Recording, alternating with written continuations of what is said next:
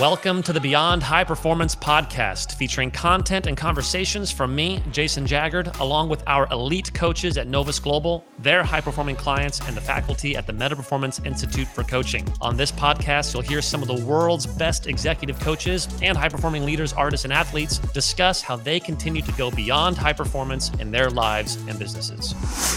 I did this alone for a while and the difference is night and day it's absolutely yeah. a 180 it is so much more robust of an experience that we get to provide for the clients which ups my confidence personally to go out and create with executives with teams with people knowing there's a whole team of us that that I can trust to go alongside Welcome to another episode of On Coaching. Today we'll dive into conflict resolution and how to lead others and ourselves from a place of disconnection and frustration to a place of service and connection with our teams. We believe that coaching teams towards an aligned vision will result in connection, productivity, and ultimately an increased satisfaction in the workplace and beyond. I'm Dan Leflar. I'm glad you're here. Enjoy the show.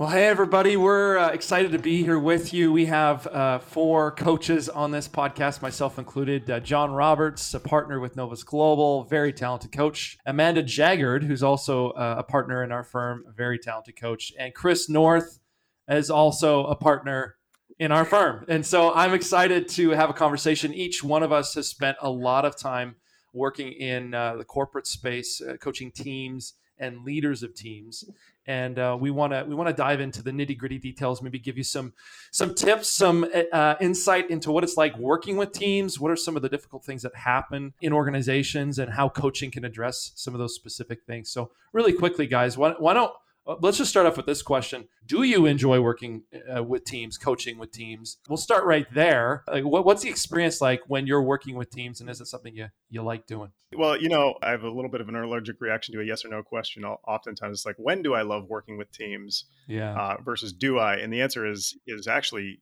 yes and then there are times when uh when it's like oh this is really challenging or this is not not as enjoyable. So i think it's almost even more fun what probably unfold as a good conversation is is when do we love working with teams? Why uh, what is it about teams that that we just really gravitate towards or what is it about us that teams tend to gravitate towards? That might be a fun conversation as well but i do i do love working with teams. I think it's a lot of fun.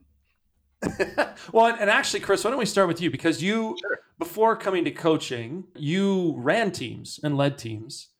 And so I'm curious in your experience of leading teams and then experiencing coaching work, what are some of the parallels that you saw kind of immediately or uh, some of the connections that you you've experienced as you've led teams and then also been a coach in teams? Yeah, well, it's it's fun to be on both sides to not not like just the coaching side uh, and being on the on the teams being coach side, but the one of the things that I think I have a unique perspective on is actually leading the team and then also yeah. being on a team that's being led. What's interesting that those are two oftentimes extremely different perspectives. John probably talks more about alignment than anybody else I know of, and that is a huge issue so much of the time. Even like being on the being the the leader of the team and thinking like everybody's with me, everybody understands what the vision is, we know what we're doing, we know why we're here and then you start to peel back the layers a little bit and start to understand oh that's not why this person is here this is this person doesn't have alignment on the vision they're not they're here for a very different reason mm. uh, and then likewise too i've been on the on the other side where i've been led by people where it's like oh once i get really clear like that's what they're up to that's why they're here that's what their vision is uh, this is where this thing is going and yeah. i'm not aligned with that. I'm not here for that. There's not room for me on this team long term. And then and things tend to turn over pretty quickly then. So yeah, having a having that experience being being led on a team and then also leading teams has has been really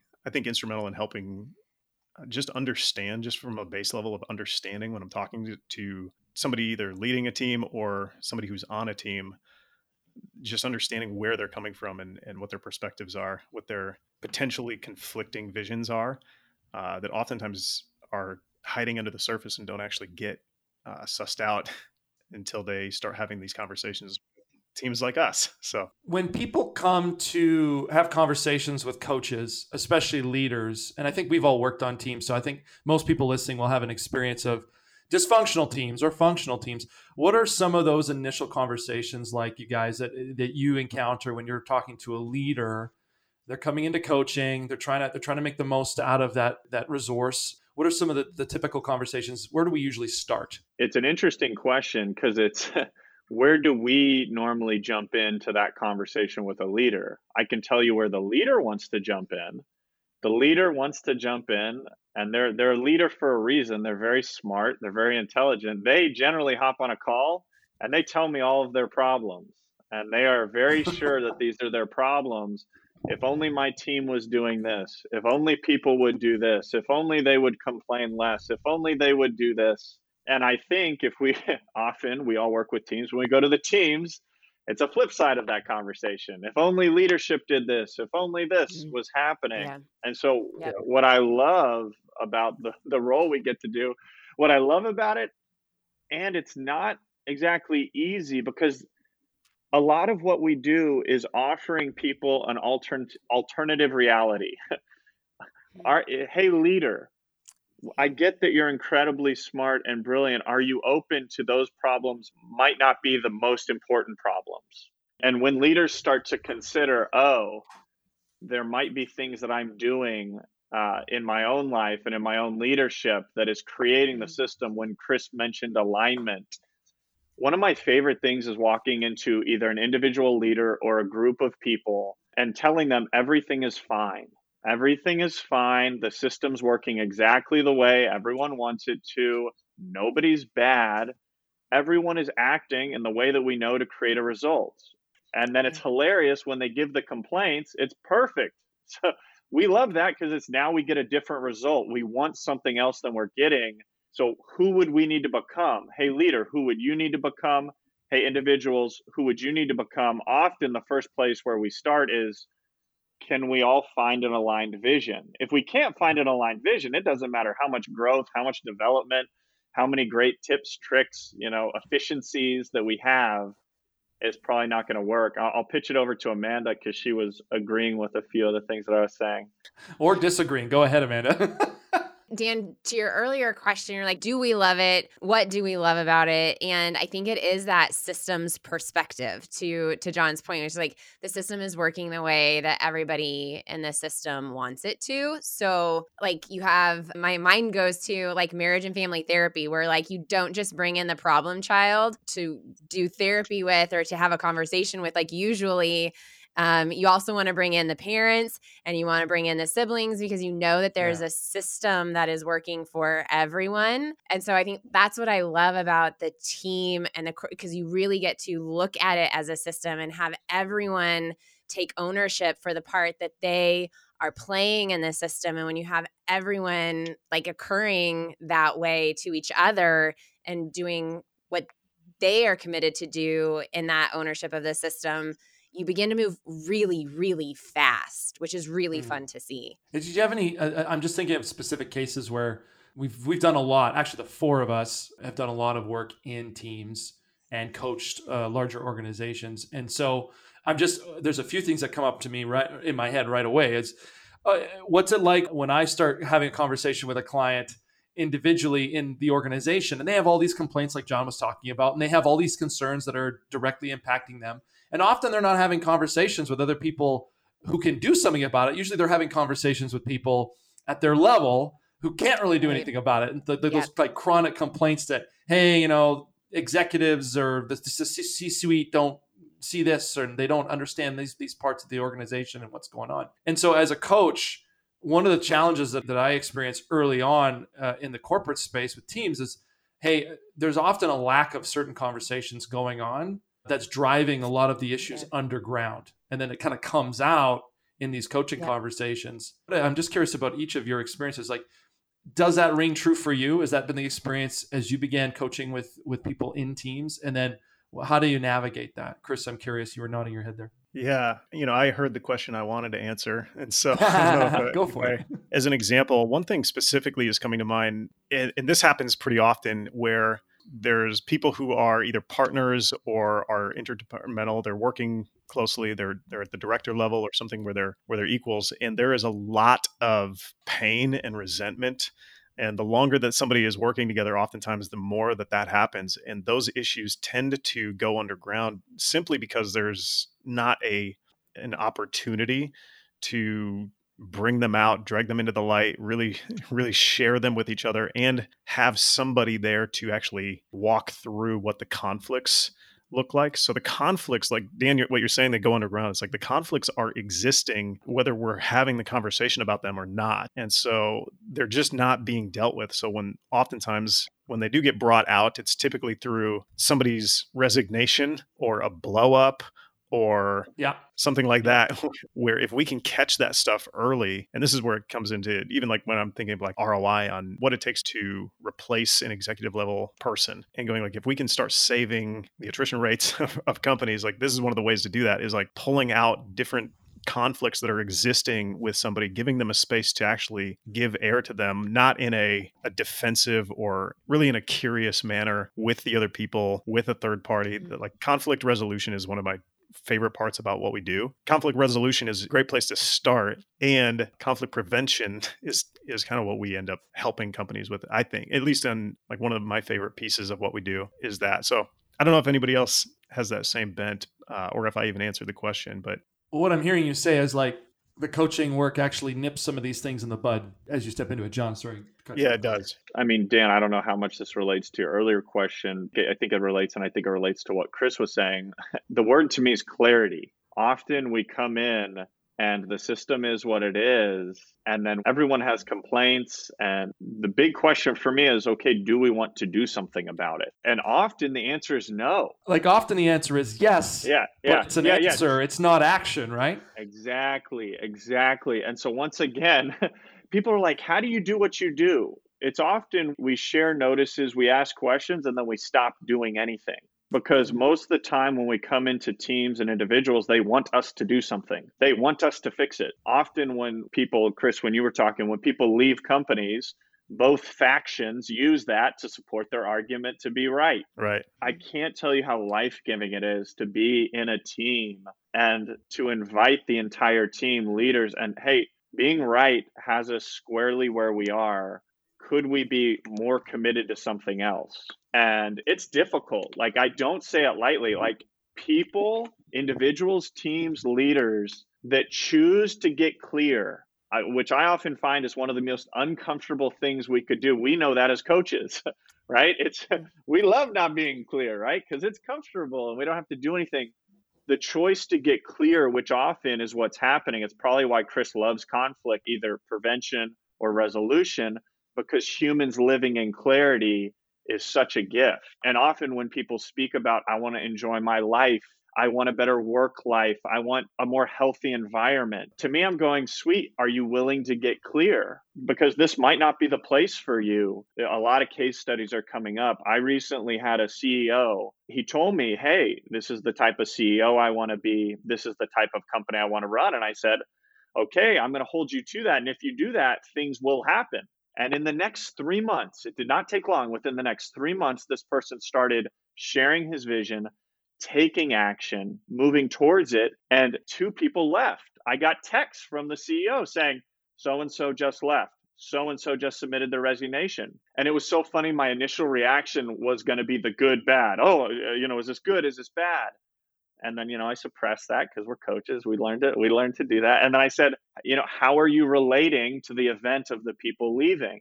And he said it makes me a little nervous but i think this is evidence that i'm moving in the right direction. People are either choosing to get in or get out and now he's got a brand new vision to hire meta performance individuals to be a part of his team um, and he's thrilled. And so clarity, Dan, is the word coming to me when you when you ask that question, and then when Chris shares what he shared. That's really really good, Amanda. I feel like you want to say something about that too. One of the like conversations that consistently comes up, like I think a complaint, those results, the KPIs are b- being put on me, so they have mm. a very disempowered stance towards what their supervisor is saying. This is what I want for you to do. Like, this is the job description. And then gets more and more resentful as the bar gets raised. So, if we're just coaching the direct supervisor, supervisor or the executive and they start raising the bar because they're wanting to accomplish great results, then the people who they're leading can sometimes get resentful. Is like, you want me to do what? And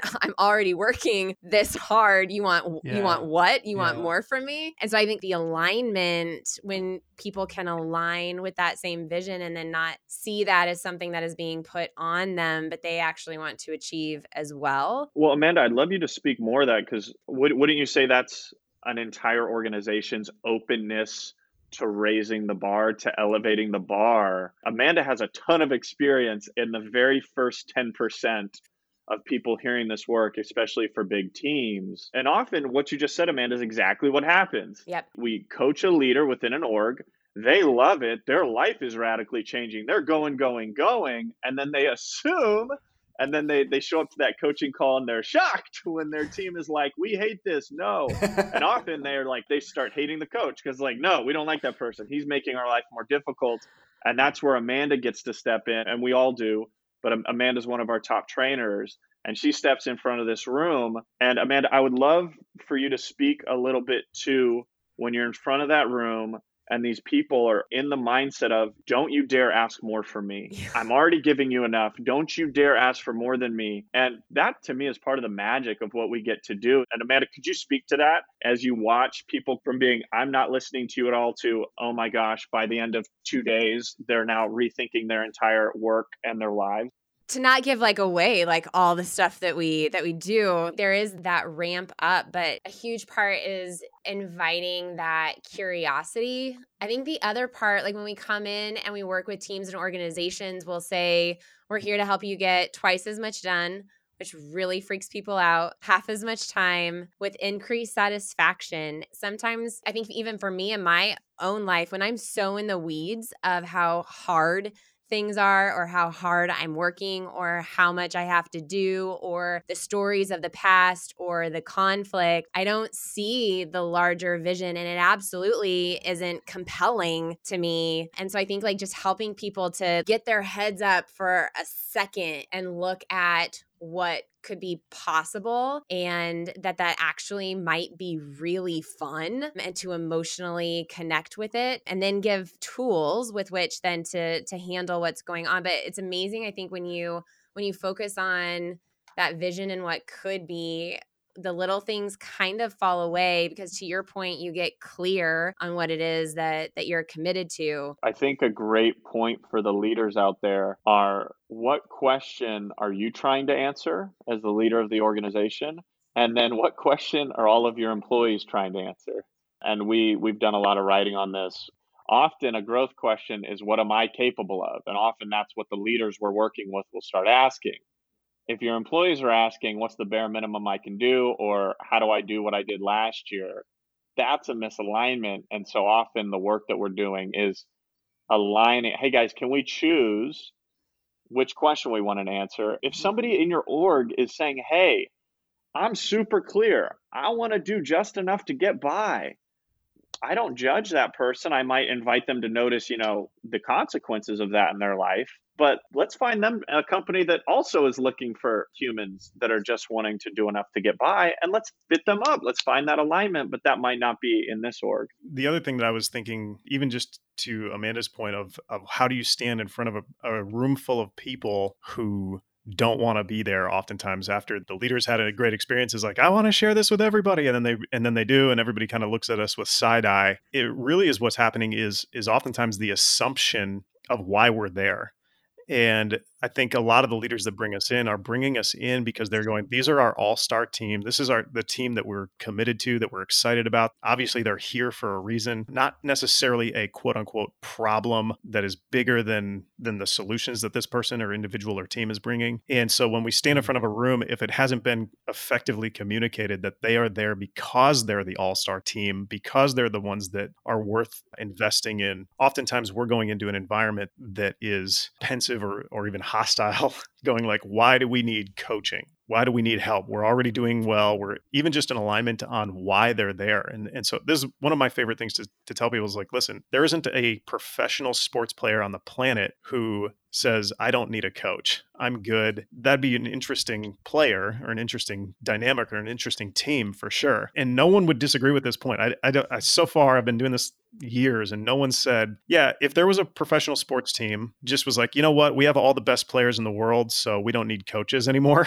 Everyone would probably divest. Like that is not a, a team uh, it'd be interesting for sure. But then we take that and we do it every single day in corporate environments in team developments and like there is what we really are looking for is like there's different levels of coaches for sure there's the little league coach and there's the pro ball coach what i wish if i could tell everybody that we step in front of a room to. It's like you are here because you have been scouted. We have seen you. Your leadership has has gone like these are the people that we want to invest in. These are the people that if they're if they could have some perspective and move some things just a little bit different, we can really maximize what they're capable of. And that's why we're there. I think oftentimes that that message gets lost in translation before we stand in front of a group of people. Also, individuals. When we're working with individuals, they too are like, I why why would I need a coach? Why would I? you know what? You don't. And are you a pro athlete or not in your specific role? What is the difference between our conversations with like when we go work with an individual versus a, somebody who's working in a team? And what is the difference in the coaching conversation or even setting the stage for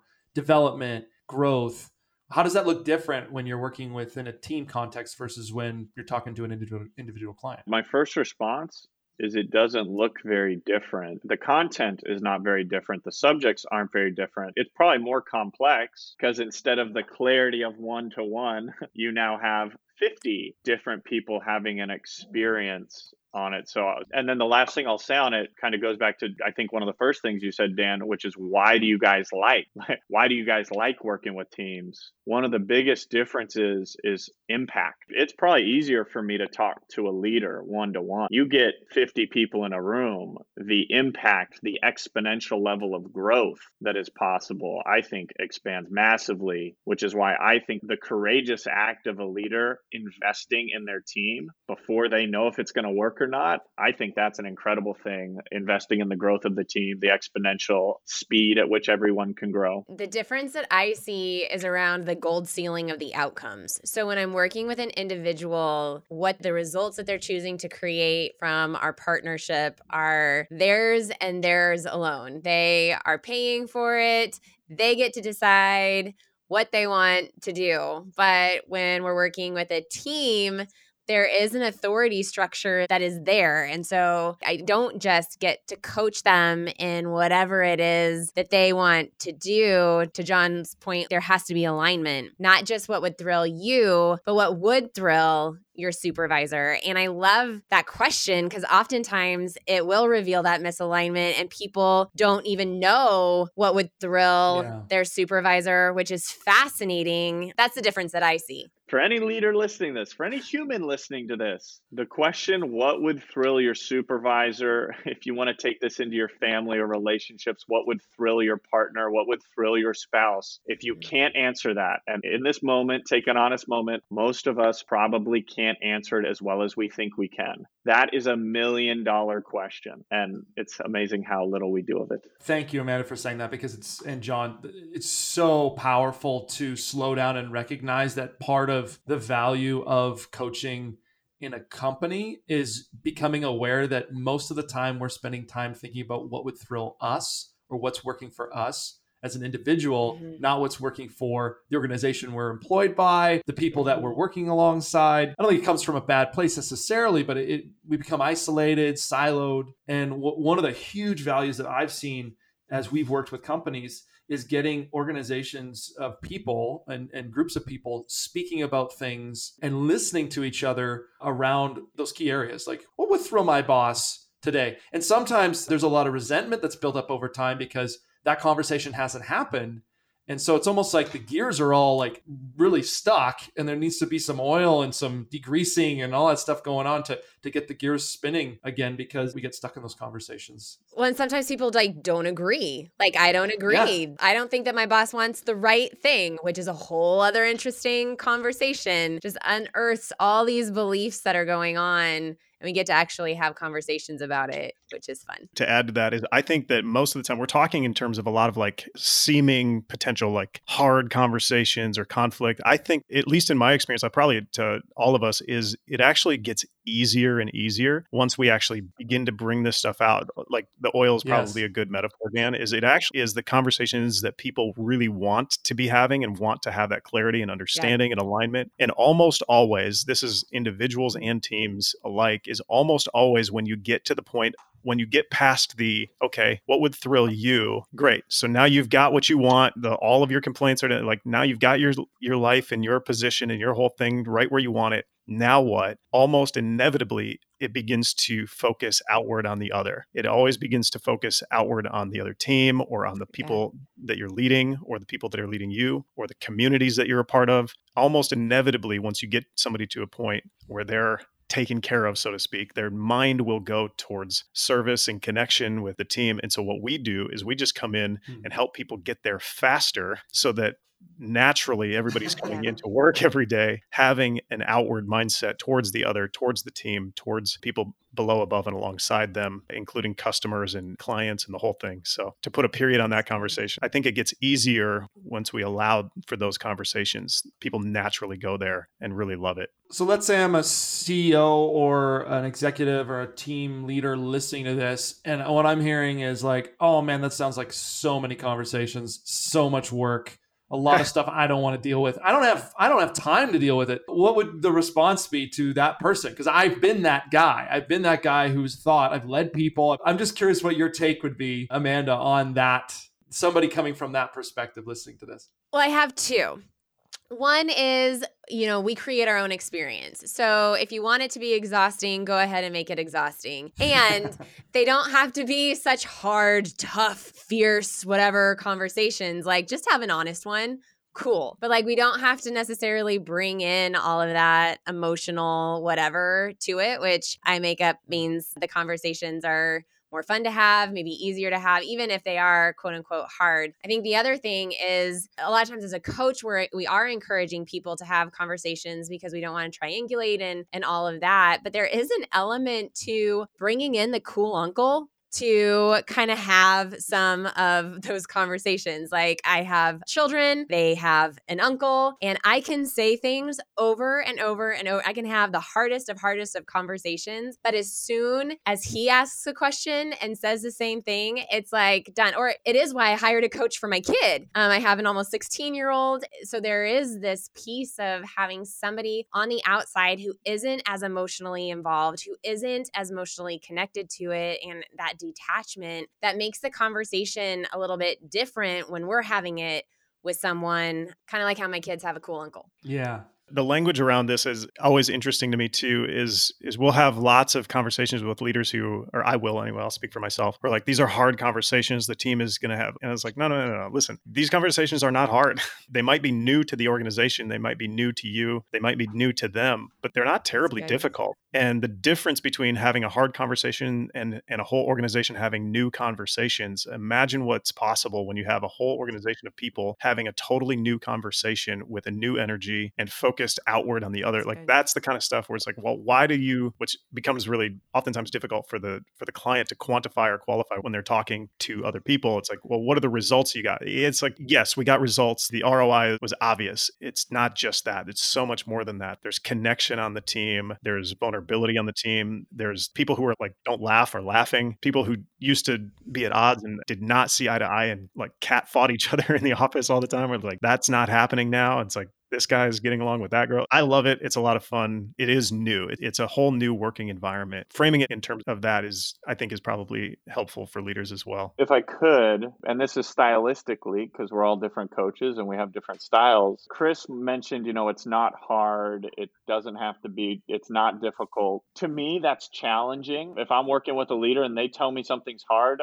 I try to not tell them that it's not hard, right? Because that's the mm-hmm. experience they're having. And I actually don't try to tell them that it's going to be easy or it is simple because that's how it's occurring to me. Maybe it's because I've done it so many times, maybe because this is my profession. I think something that we do is we say how whatever you're doing right now, like Dan, to answer your original question, this is going to take so much time. I say, great, it's occurring to you that this new way, this new way that's uncomfortable because you've never done it before, might take more time. And I will often go, How's your current system working out? Right? Because I know that they originally came to me for something. And so I, I, think it's Aikido. Aikido is using the force of someone else rather than meeting the force with force. You almost accept it and transform the energy. For those listening who maybe, if that's not Aikido or something, I think that's what that is.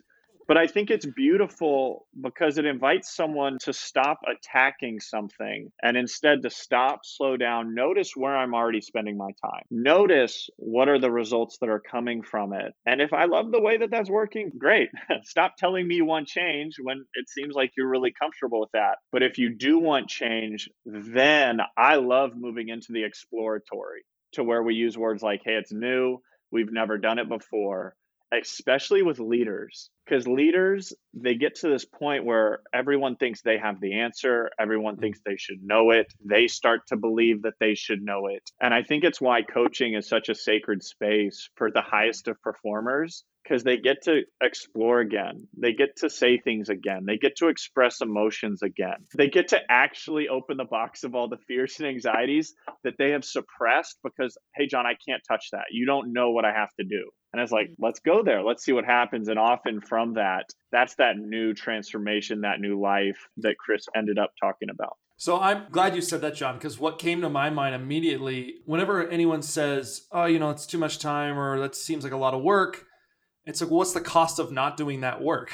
Like what what will continue to happen, yeah. like you just said, like what will continue to happen if you just keep going the way you're going? And often I find that's not very inspiring for the leader to start t- connecting to and talking about. They're like, well, uh, you know, it will will grow two percent. There's a well, that doesn't seem to create a lot of energy for you and your team. I want to pivot. Just really, I'm really curious because I'm just imagining an individual coach listening to this who's never worked, who maybe has worked in the corporate space with teams. Here's the question I have What's it like working in a team with teams? Uh, to even pull the curtain back a little bit, uh, because many coaches who are you know solopreneuring, they don't work with lots of other coaches in organizations, whereas we do that. And so I'm curious, like, what is our experience? What is your experience in that? And what are some of the benefits of that? Maybe some of the misconceptions around some of those things. I'm, I'm curious what you think about that. I would love to jump in first. This is probably my favorite thing about Novus Global. This is probably my favorite thing about getting to work with the brilliant coaches that are on this call, but also the entire roster of our coaches is the word trust. I have such high trust when I'm working with the executive, the one on one leader. And this vision starts to grow and grow and grow. And the vision outgrows this leader, it outgrows me. I can't support, I can't coach all of these people.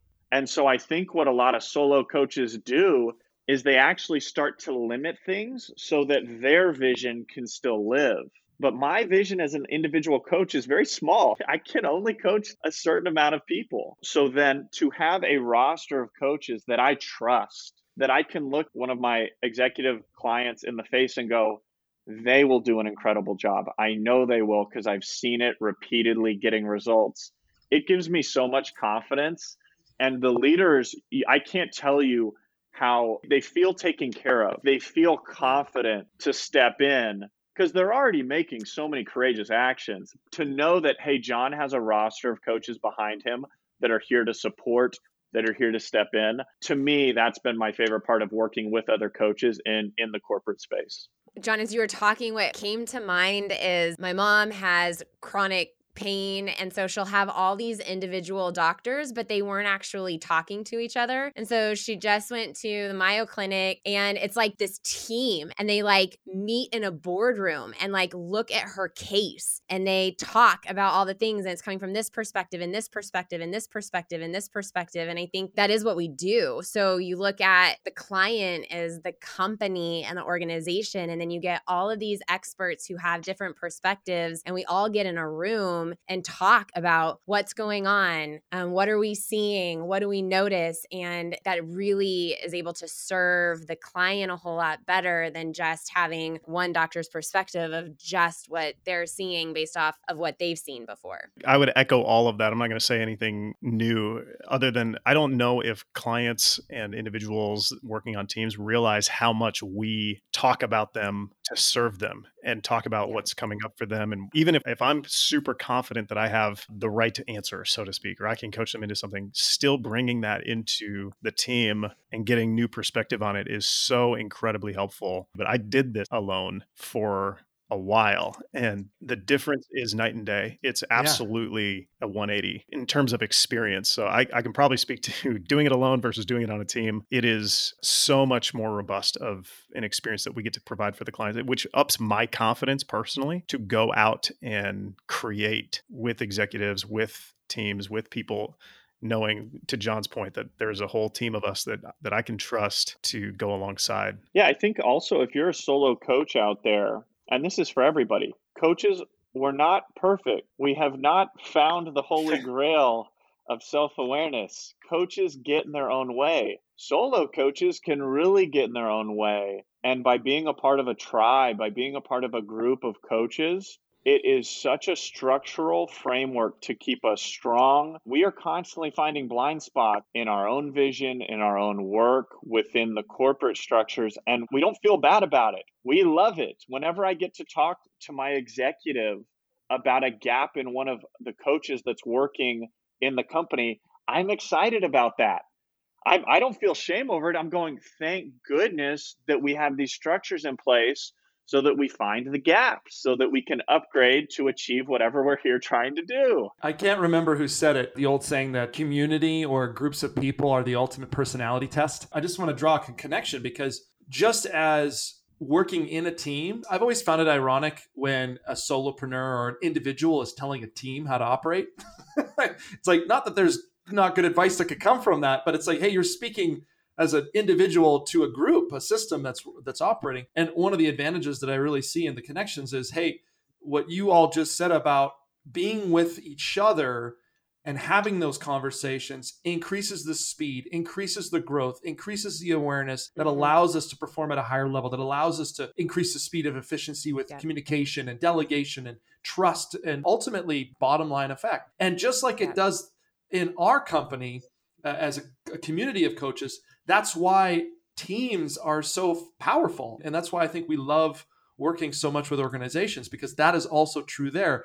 It's about turning up the candor of conversations and the awareness of what's going on in people's heads to really create that speed. So that's my little soapbox for a second. We're going to go around one more time. Final thoughts, just uh, as we wrap up the last five minutes, final thoughts around this topic and teams in general. My final thoughts are I love alignment, I love clarity. Everyone's fine, and everyone is capable of so much more. if we could live as humans in that, I think that's human flourishing. And that's mm. what I love to give to the world. I love human flourishing for individuals. I love it even more for companies and families and communities. And that's why I will do this work for the rest of my life. That was great, John. The phrase that comes up for me that will say around like if you're leading anything like you're in the love business and it is this like what I want for someone, not what I want from them. The advocacy of a leader saying, "We're bringing in this coaching team not because I want something from you, but because I want something for you. I want this hmm. to be the most impactful time of your professional career ever up until this point." And I think when leaders advocate for their people that way and come from this posture of forness, it's really beautiful. I think people then experience that, and that does an inviting of really leveraging the coaching work, them even being for their supervisor, for the company, for their teammates, for the people that they're leading. And a leader is bringing in a coaching team, like they're putting money down, they're making an investment in being Yeah. for their people. And I think that that speaks really loudly to the people in their organization. The one thing I'll say is, is I'll speak specifically to to Novus Global. As I say, we are a different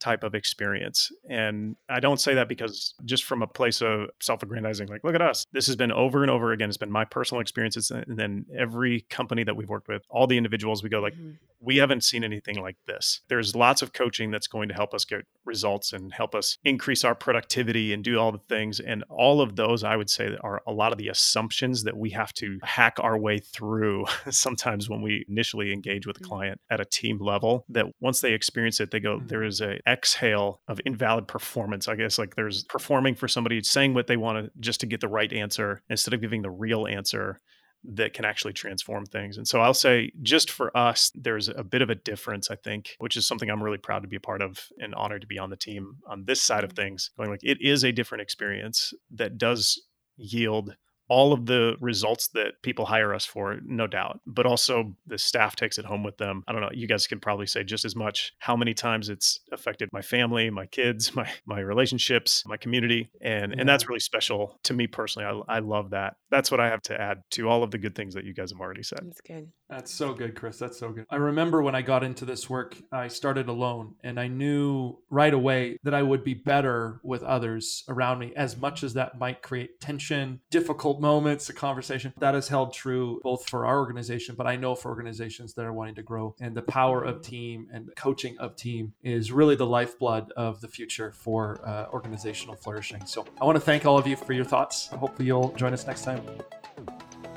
Thank you for listening. For more resources like this, as well as articles and videos by all of our coaches, go to novus.global and click on resources. If you enjoyed today's episode, please subscribe. That helps us out a lot. Rate and leave a review. If you didn't like us, just leave us alone. We drop new episodes every week, and we don't want you to miss out. If you want to explore hiring a Novus Global coach or becoming an executive coach at the Meta Performance Institute for Coaching, email us at begin at novus.global or click the link in the show notes. Thank you again for listening. And remember, dare to go beyond high performance.